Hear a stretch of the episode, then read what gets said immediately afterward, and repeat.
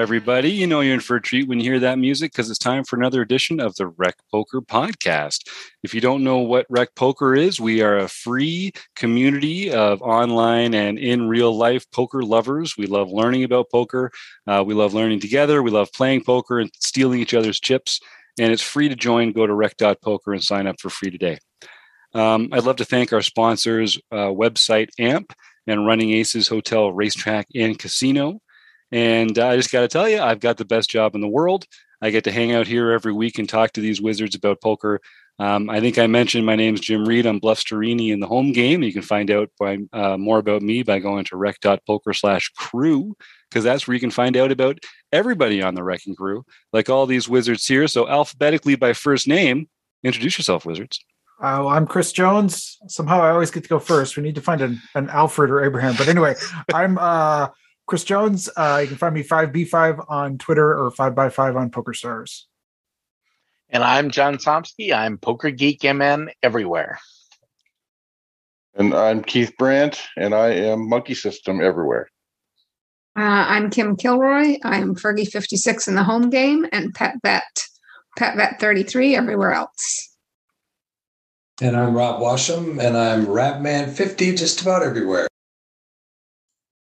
Somehow I always get to go last. I'm Taylor Moss. Uh, on Twitter, you can find me at Taylor underscore Moss, or in the Rec Poker home game, I'm Gopher Boy, T J M.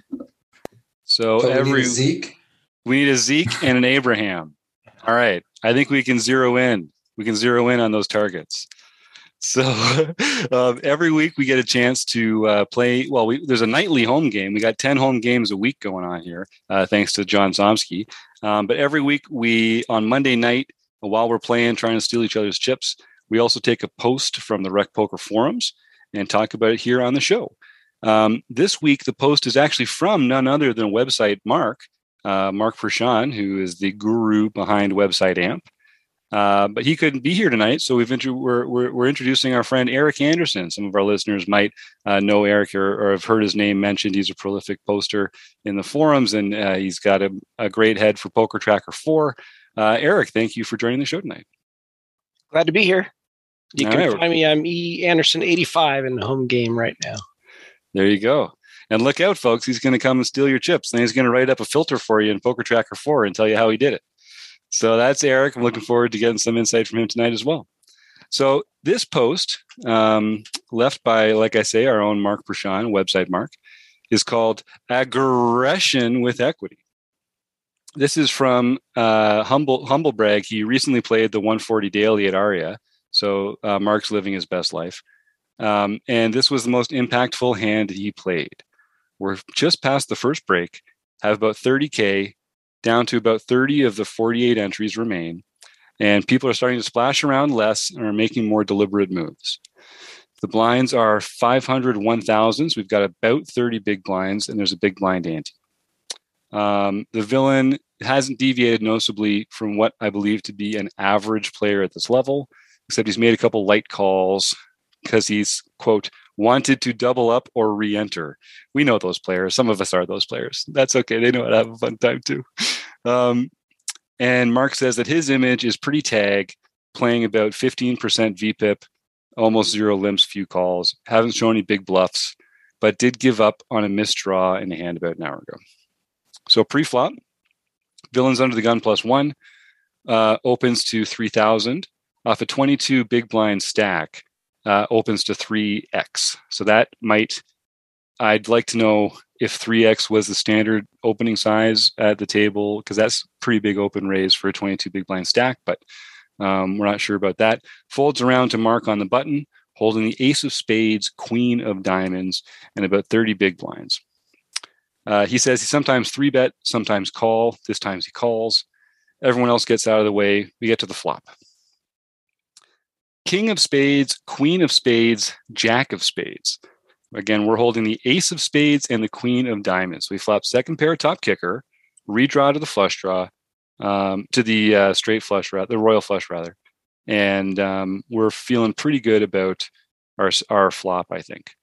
Um, he says, I flop second pair top kicker, the nut straight draw, and the royal flush draw. Nice. Uh, and then he puts villain on a range. I'll share the range here and then we can talk. Um, Mark figures the range is something like nines plus, ace ten suited plus, king queen suited, ace queen off plus, and that's what he has to say about that. Willem C bets five K into the eight point five K pot.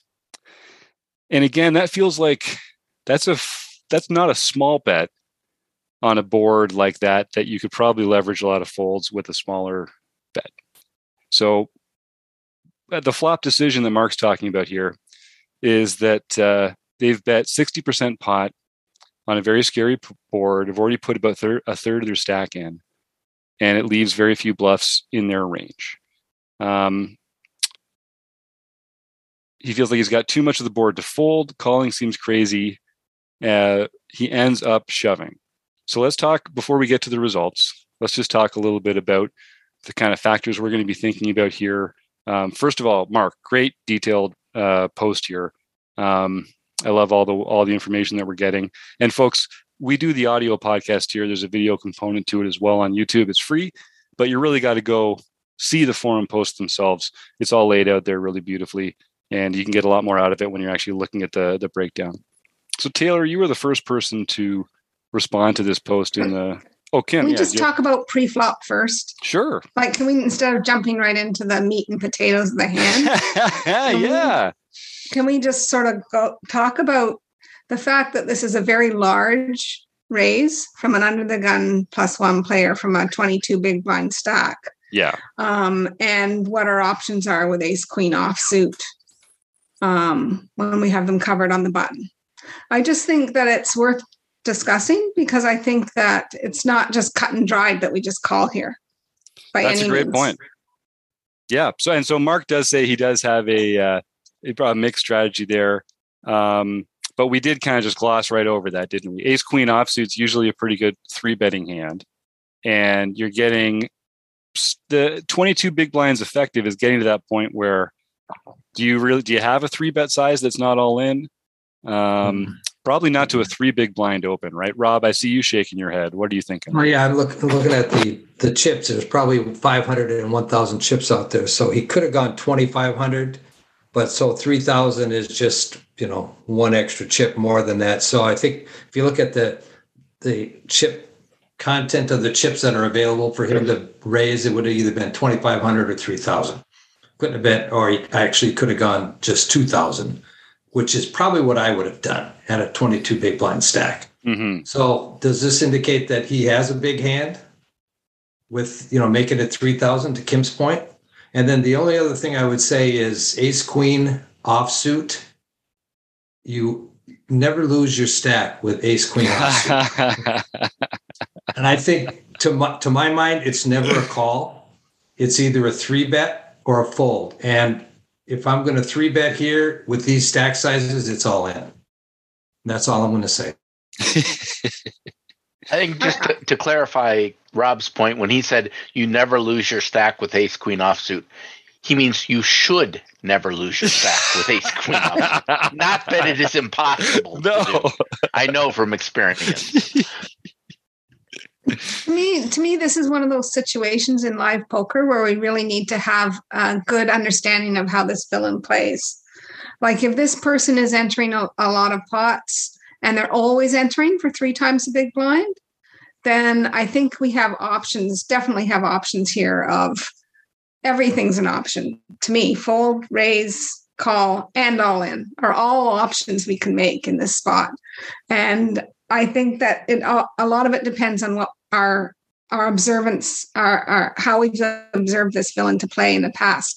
If they're normally only opening two or two point two, a lot of people squeak that up a little higher when they have a really premium hand, and you got to be really, your little antenna should be going up when that happens. I've seen even pros do that, like where they just squeak it up a little higher, you know? So mm-hmm. I think that I think that if they're opening three big blinds from a twenty-two big blind stack, they're committed to this hand. They're pretty much already committed to this hand. So um, I don't even mind folding here if this is unusual for this villain. Um, like Rob said, the call is difficult because we're sort of in no man's land, but folding is probably the, you know, down here, then there's call, and then sometimes we should raise, and then maybe sometimes we go all in. If this is a villain that's always opening three times and they're being very um, active, I don't mind the all in either. But like to Bob's point, to raise and not go all in is, is a tough with these when they've opened to three big blinds and we're trying to find a, an appropriate size because we're sort of committing ourselves to their stack. Yeah, Chris? I mean, I, I, I like, I mean, especially because we're maybe are like, it's an under the gun open, whether this is their typical size or not. Um, and, and there's this signal that this is sort of a big, um, but, but we have a decent hand. Even if they have a big hand, it's not necessarily just aces, right? They can have kings, queens, jacks, all these kinds of hands that, um, and we've got a decent holding. And the, the beauty of this and why I would advocate for a call is we're on the button. Um, and so let's, let's see three, uh, we can still get away from this. We're not losing that much. Um, but I, I would have trouble folding this from the specifically because we're on the button, because that's, that's a beautiful hand to have on the button. You know, you can't, you can, you can really sort of see how it's going, you know, post flop. You're not, you don't have to lose your whole stack. I don't think we're, I don't think we're committed to this pot, uh, by calling here. Yeah, I think uh, position is like the main thing for me when I'm looking about this hand. And I think you can like, at least in my mind, uh, if you change just a few things about position, uh, it makes me want to swing a different way in terms of essentially like all four options that uh, like Kim was talking about. Uh, if you say, hey, this guy's under the gun and we're right next to him after doing that, then a fold becomes a much more probable option to me. Um, given where we're at, I, I don't think I'm ever folding here, but at least it becomes somewhat of an option. If you instead make his, the opponent's position uh, right next to us, say they're in the cutoff and then they open to this and then we're on the button. I kind of like a, a small three bet there. Uh, their range is really wide. A small three bet entices them to call. Uh, it makes it, you know, really good for us. If you move our position to the small blind instead of the button, then I feel like calling is pretty atrocious and you should be either folding or jamming. So like, it, like you change one small thing and then like, I always, I'm like differing on what my preferred option is. But given that they're under the gun, they have a pretty strong range for that open and we're on the button. So we've kind of got that spot of absolute uh, position. I like the call. Um, again, so many things could change to make me want to say something else. Uh, even, you know, if you give us ace queen suited, then maybe um, I'm more inclined to three bet, but uh, kind of just one of those weird spots where we're, we're so close to deviating and making some sort of different decision. But I personally uh, like calling here, reassessing on the flop um, and uh, making decisions then. Yeah, Eric, uh, you're muted, but please unmute. Jump right in, man. Uh, well, I, I like calling too, but the first question you want to ask when you when you want to call from the button is how often are the blinds going to three bet when this happens? Mm-hmm. So you, you still have to pay attention to who's behind you and who's left to act. Um, yeah, I love that. Always look left, right? Because if they're going to be aggressive players, you're just making that pot even more tempting when you come along like that. Mm-hmm. Yeah. And he doesn't say how long he had been at this table, but I don't know if he would have had a chance to um, get that kind of information. But I love that. That's a great thing to be thinking about. Whether you're, whether, and especially with cusp hands like this, where you're not sure exactly which is the right way to play it. So I like Mark's. I like Mark's comment in here. He says, "I don't think I've ever hit a flop so hard, and also felt like I'm not good." Majority of the time, it's a, it's a great dynamic because he's got the ace of spades on the uh, king of spades, queen of spades, uh, jack of spades flop, right? So that's a pretty um, pretty sweet place to be. But um, the opponent's range is kind of uncapped. And I'll, I'll be honest with you, the sizing is kind of telling me that this player thinks that they have a strong hand. Um, three X off a twenty-two big blind stack. I, I play online more than live, so maybe I'm projecting a little bit, but I like the, the games I play in, people are opening smaller off a twenty-two big blind stack. And uh, a board like this, you don't need a big c-bet. You don't need a c-bet half, uh, more than half pot to get people to go away, stack size or not. Um, so it does feel like, again, it's a really strong, or at least it's a, they feel like it's strong. So does that influence our decision? And maybe, maybe the gang here can help me think about this. When, when I'm playing in real time, how do I like apply that sense that I'm getting from them to my game? Because it's like, it's hard for me to like visualize my entire range and say, oh, okay, well, I'll drop, I'll tighten up this part here because I think they're tighter. Um, Taylor, I don't know if that's what you were going to talk about or something else, but. Yeah, I mean, I was going to kind of just talk to the, the flop situation, because the flop is a weird situation, right? Like, how often do you get uh, three to a straight flush out there and have those all be Broadway cards? Mm-hmm. Uh, it does really weird things to range dynamics when we talk about this. Uh, Mark, you know, put in there kind of a, a perceived range of what he assumed our opponent to have. Uh, but the thing is, like, based off all those ranges, or, you know, what most people would say for ranges, uh, our opponent never has a flush or even a flush draw here, which is the nuts in this spot, is the flush and the flush draw, which uh, obviously that's due to us holding the ace of spades and having the absolute key uh, blocker in this hand. Uh, but when that happens, uh, we actually have the nut advantage, right? Uh, there's range advantage, there's nut advantage. He's got a decent amount of uh, really strong hands in his range, uh, but we have all the nut potential. And the thing is, we don't have the nuts, we have the nut draw, but we can really make informed decisions about what they're doing uh, with their hand when we can take the nuts out of their potential hands. Uh, so if we know that, then it's, you know, what else are they betting with?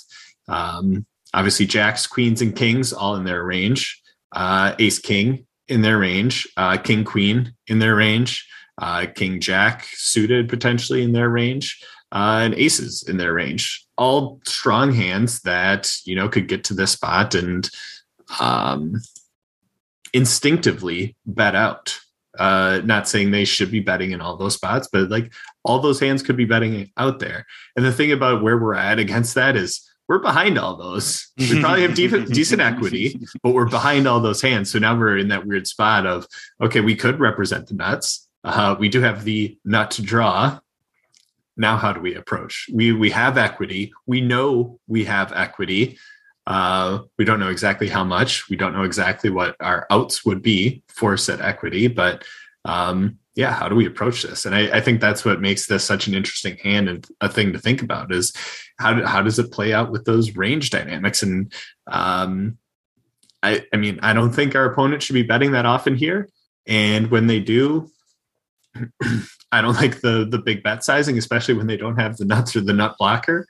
Um, and that's what we see here. So again, it, it kind of puts a theory into a cage as well. So um, I'll pause there and let someone else talk. But I think just the, the flop dynamics and what's going on is a really interesting part of this hand. It, it, it really is. And I would really like to see this hand and how it would have played out at one hundred to two hundred big blinds deep, rather than short, because when we have this much equity and we're playing for this short a stack, we're never going to fold our equity. And as is our opponent, if they have a lot of equity in this hand, they are never going to fold their equity either. So that comes to the down to the points of shoving or whatever, and shoving, calling, whatever. It would be way more interesting if we were much, much deeper in this hand to see how the dynamics would have played out. Yeah, totally agree. Um, and it is interesting. Taylor's point about card removal is really crucial here, because you don't get that many situations where you can say for certainty that your opponent does not have the ace, king, queen, or jack of the suit that's out there. So when the ten of spades is the highest spade available, and you think about all the other hands that your opponent would open from early position, and you take out all the spade flush draws that they're going to have there, it is a lot of, um, it's going to be a lot of like pair, two player hand, two pair or two pair hands in spots like this. And uh, we just don't get, a, we don't get an opportunity to have that kind of certainty about the cards that are not in our opponent's range very often. So that's that's a cool spot. Um, so it sounds like we we feel like the the opponent kind of overplayed this hand a little bit by making that big flop bet with the aces, um, because it does kind of it doesn't make it doesn't like follow the story, you know, in in uh, in the way that we're used to this these kind of bet sizes making sense. Um, Did you just spoil the hand, Jim? I don't think we ever said what the opponent oh, had at this point. Oh, yeah, cut that from the recording. Spoiler alert. Uh, we introduced some spoilers in the forums this week, too. So uh, now people Perfect can go in. And that, yeah, that's why I did it on purpose, no, I, Taylor. That was all part know, of our produced uh, session here that we do. Mm-hmm. Yeah. But even, even before knowing what his hand is, I think we also understand that on this type of a flop, You're, you don't expect to see that kind of a bet, right? Especially again, you know, especially if you're holding the ace of spades. What is he? What is he representing? You know, with that bet. I mean, it just. I don't think I make a, a sixty percent pot bet on that type of flop, no matter what my two cards are. Mm-hmm. Yeah, Chris. But I do, I do think there are players who make these. They're like what I would. I, they're almost just frustration bets, where yes. It's just like. They had a super premium hand. It's usually you see them with like aces or kings and something comes and then they still are like, but this was mine. This was mine. And this is not fair. And, you know, they make a big bet here because they just, and they want to take it down. Um, they probably, they shouldn't be doing that. But I think that this is a, I mean, if I was in this hand, this would be a, a, a one of the pre, like even without the spoiler, this would be one of those like, okay, I'm pretty sure what I know what I'm up against here. Um, I don't know. So yeah, play, those those players don't do that with pocket tens here either. Right. That's not like they're not like it's like it, it really does. I've done this with aces myself. It literally not not on this not not with all Broadway, but I've been like, oh, I'm going to get these aces to the flop, and then it comes like eight, nine, ten hearts, and like. No, this was my hand. I was going to win this hand. I will win it now with this large bet. Um, yeah, that don't, don't, uh, don't, don't try that at home, folks. Uh, Keith. Yeah. I was just thinking that, that, um, that size of flop bet, that, that size C bet, just what story is that telling me? Yeah. I don't understand it. What, I mean, with it, with his stack size, why isn't he just jamming? If he likes it, he's trying to get value. Um, is he really going to be able to bluff us out of the hand at this point with this, again, with this stack size? I, it just, I would be confused, and I'd have to, I, I would have to either jam or call myself, probably jam over the top of him, just because I don't see what he's got. And even if I don't see what he's got, I know he doesn't have a hand that beats mine if I hit. We got great equity here. It's just, to me, it was it's pretty cut and dried here. Yeah, I mean, and and I, I mean this literally. Like, when I get confused, I often find that jamming is like my go-to. When it's like, you know, yeah. let's uh, let's let's see, let's just let's see how this is going to work out. Um, I would be very tempted to jam here because I know he can't have a spade in his hand higher than a ten. That would make me inclined to uh, to jam here. And the only thing I would do differently, Mark, I would uh, arrange for a spade to come on the turn or the river. And I think that's really the only difference. I mean, that's the only mistake I noticed in the hand history was just uh, a little, just poor deck read there. Yeah, Chris? Can I make the counterpoint? Yeah. Because um, I think this is something that I've been really uh, trying to work on as well myself. And like, I still find myself in, in spots, not this exact spot, but spots like this. And um, I'm always tempted to jam, but I'm always trying to check myself a little bit, and like, because I just feel like we have position. That was one of the reasons why we called with ace queen at the very beginning of this hand, and I feel like there are hands that we could be ahead. I mean, if we're jamming here, right, I don't think we're there's no better hand that is folding to our jam, right? I mean, does, ah, maybe, does like Kate, a red ace or a red jack, king rather? Maybe yeah. Queen Jack or something like that might fold or something like that. But like, I don't think that there are many better hands that are folding to to our jam. And so then what we're trying to do is get a worse hand to call us. And the only one that I can think of is maybe like tens with the ten of spades might call us or something. Mm-hmm. So like, I like calling here. I like calling and seeing how this turn develops, seeing how this opponent who's put a large portion of their stack reacts. We get to see both the card and see how they react to the turn before we commit, a, a, you know, whatever it is, fifteen more big blinds to this, um, where we're likely behind. I totally agree. I like I like a call here as well, because for one, it might earn us a free river.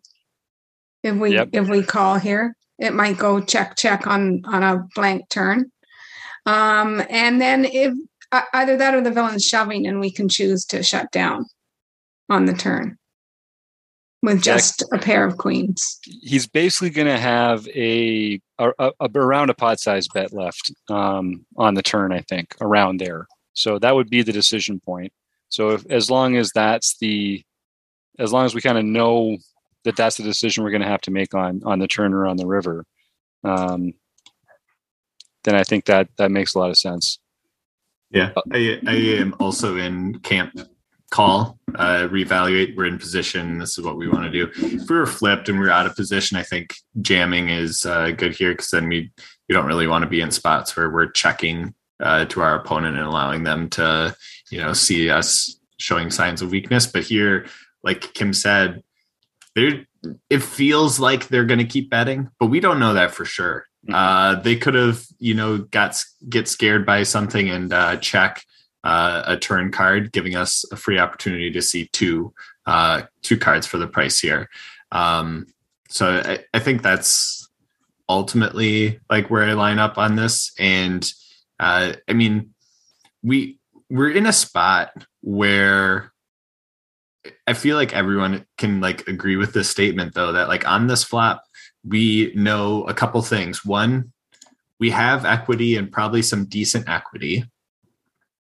And two, we are currently behind in the hand. Yeah. And those two things make it really weird for me to like want to jam here, because then I'm jamming as a bluff, right? It's a semi-bluff jam. And everything that we've talked about is like our opponent's got some sort of value. They didn't like the hand and they want to like just try and win it here, and giving them an option to do that. So um, I, I'm in just call and evaluate. Uh, the one thing that I would do here uh, is this is a live tournament. I'm guaranteeing our opponent bet really quickly on this flop. I am going to slow down and think, and force my opponent to think about the board and what's going on out there, and then call. Because uh, if I call quick, they could just instinctively jam, and that's not really what I want to be seeing. I want them to understand the board texture, what's out there. Get them, get them to start like you know having that like little bit of heartburn, like, oh no, what did I just what, do? What, what, what is going on here? So I, I I'd go into a little bit of like live uh, showmanship and like slow down a bit, like. I'm not calling super quick. I am going to let them think about this board and then uh, call. So I love that. Yeah, Chris? No, I just, I, I love that too. Ta- Taylor's words of wisdom. G- give your opponents heartburn in moments you won't, don't want them to snap call you. That's right. right. Yeah. That's like Kim Kim was telling us a few weeks ago about that Ryan LaPlante tip, right? Uh, see if their breathing changes after two minutes. And then that's another way to give them that time. Give them that time to start giving you some tells. I love that. Use that time bank. Um, and you should always use your time bank, folks. Online or live, don't no snap decisions. Take your hand off the mouse, think it through, then make an intentional, excellent poker decision. Um, all right. Well, should we, I guess I already blew the uh, spoiler.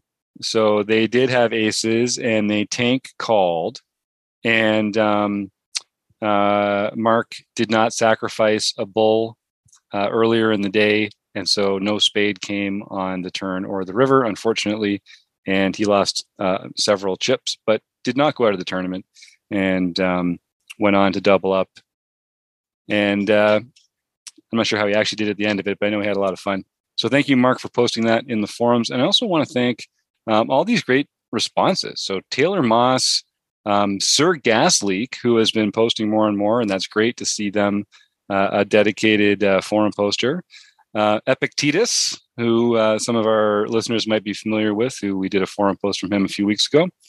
Uh, five by Five, our own Chris Jones, and Eric Anderson here, who shared a sympathetic note about uh, drawing to the royal flush. So the last question for the group. So do when you're drawing to a royal flush, are you stickier than when you're than than the E V would imply, than the equity would imply? Is there something in your minds when the royal's on the table that's like, I'm I'm just gonna I'm gonna, I know I shouldn't call, but I'm, I just want to see if I'm gonna hit the royal flush. Keith, it's glory equity. Yeah, makes Lord. It more worth the call. That's true. You know, we talk about like life E V too, right? Yeah, Rob. Well, I'm just saying it's a it's a gut shot to the royal. You know, yes. If it was an open-ended to the royal, that might be a little different story. But it's a gut shot to the royal. Come on, all it is is a gut shot, straight flush draw. So I think your most of your equity is on the flush draw itself. I mean, obviously. Now, I can say that because I've never, ever had a royal flush. So, mm. and, you know, in all the poker I've ever played, I've never had one. So I don't get that excited because I've never seen one. As far as you're concerned, they might not even exist. They exist they only in the mind. Of... They yeah. don't even exist. Right on. Well, uh, we exist here at Rec Poker because of our wonderful sponsors, including Website Mark himself at uh, Website Amp, and of course, our friends at Running Aces Hotel, Racetrack, and Casino. So thank you to Keith, John, Rob, Kim, Eric, Taylor, and Chris, uh, Steve Fredland, and all you listeners. Thank you so much, and we'll see you next week.